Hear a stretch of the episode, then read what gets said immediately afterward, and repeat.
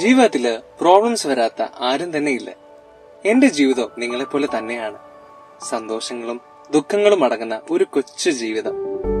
ഒരു ദിവസം ഞാൻ അങ്ങനെ വല്ലാതെ വിഷമിച്ചിരുന്നപ്പോൾ എങ്ങോട്ടേലും പോകാമെന്ന് തീരുമാനിച്ചു. പിന്നെ ഒട്ടും ആലോചിച്ചില്ല, നേരെ വണ്ടി എടുത്തു വിട്ടു. ചെറുപ്പം മുതലേ എന്റെ സങ്കടങ്ങൾ ഒപ്പിയെടുക്കുന്ന ആ സ്ഥലത്തേക്ക്, ബീച്ച്.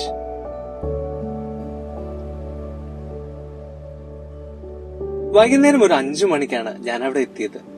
എന്റെ മനസ്സ് കടലിലെ തിരമാലകൾ പോലെ ആകെ അസ്വസ്ഥമായിരുന്നു. ദേഷ്യം എന്ന വികാരം എന്നെ കടിച്ചു തിന്നുകൊണ്ടേയിരുന്നു. ഒരു നിമിഷം ഞാൻ എന്റെ കണ്ണുകൾ അടച്ചു, മനസ്സിനെ ബ്ലാങ്ക് ആക്കിയിട്ടു.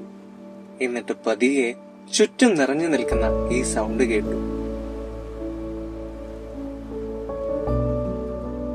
അവിടുത്തെ ആ തണുത്ത കാറ്റ് എന്നെ തട്ടിത്തറോടി പോകുന്നുണ്ടായിരുന്നു.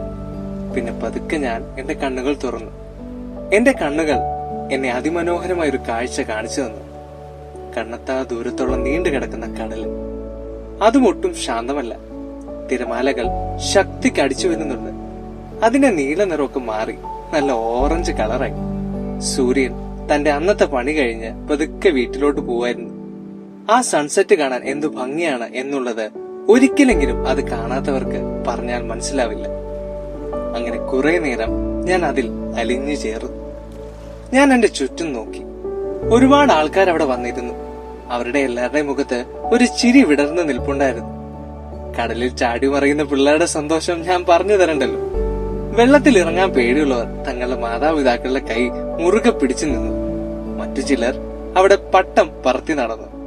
ഐസ്ക്രീം വിൽക്കുന്ന ആളിന് അന്ന് ചാകരയായിരുന്നു. ബലൂണും പീപ്പിയും ഓടക്കുഴലും എല്ലാം അവിടെ അവൈലബിൾ ആണ്.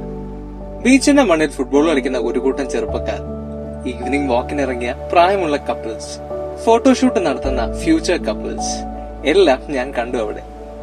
ഇതിന്റെ ഒക്കെ നടുവിൽ ഞാൻ ഒരു ഫാമിലിയെ കണ്ടു. മാതാപിതാക്കളും 4 കുട്ടികളും അടങ്ങുന്ന ഒരു കൊച്ചു കുടുംബം. അതിൽ പെൺകുട്ടികള് ഇരട്ടകളായിരുന്നു. അവരവിടെ തുണിയൊക്കെ വിരിച്ച് സ്നാക്സും ചൂട് ചായയും കുടിച്ചുകൊണ്ടിരുന്നു. ഈ കുടുംബത്തെ ഞാൻ ശ്രദ്ധിക്കാൻ കാരണം മറ്റൊന്നുമല്ല, അവരവരോട് തന്നെയാണ് മിണ്ടിക്കൊണ്ടിരുന്നത്. എല്ലാ ഇലക്ട്രോണിക് ഗാഡ്ജറ്റ്സും അവരൊരു പെട്ടിയിൽ മാറ്റിവെച്ചു. അവരുടെ സംഭാഷണങ്ങളുടെ ഇടയിലുള്ള ചിരി കാണാൻ നല്ല രസമായിരുന്നു. എന്നല്ലാതൊരു സന്തോഷം അത് കണ്ടപ്പോൾ എനിക്ക് കിട്ടി. ഒരുപാട് ഓർമ്മകൾ എന്റെ മനസ്സിലേക്ക് അരതല്ലി വന്നു.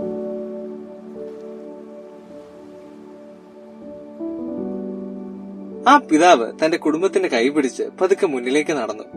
എല്ലാരും തങ്ങളുടെ കൈകൾ പിടിച്ച് ഒരു വരി പോലെ ആ കടലിലോട്ട് ഇറങ്ങി നിന്നു. അലതല്ലി വരുന്ന തിരമാലകൾ അവരുടെ കാലുകളുടെ ഇടയിൽ കൂടെ ഇരച്ചു വന്നു. പക്ഷെ ആ രൗദ്രഭാവമുള്ള തിരമാലകൾ അവിടെ നിന്നില്ല. അതൊന്നും അറിയാത്ത ഒരു കൊച്ചു കുട്ടിയെ പോലെ തിരിച്ച് കടലിലേക്ക് മടങ്ങിപ്പോയി. നമ്മുടെ പ്രശ്നങ്ങളും ഇതുപോലെ തന്നെയാണ്. ഒന്ന് മുറുക്കെ പിടിച്ചതിനെ നേരിട്ടാൽ ആ പ്രോബ്ലംസ് പതുക്കെ തോറ്റു പിന്മാറിക്കോളും. അല്ലാതെ അതിനെ തന്നെ ഓർത്തിരുന്നാൽ നഷ്ടപ്പെടുന്നത് നമുക്ക് നമ്മുടെ ജീവിതമായിരിക്കും. So let us make sure we enjoy all the phases in our life.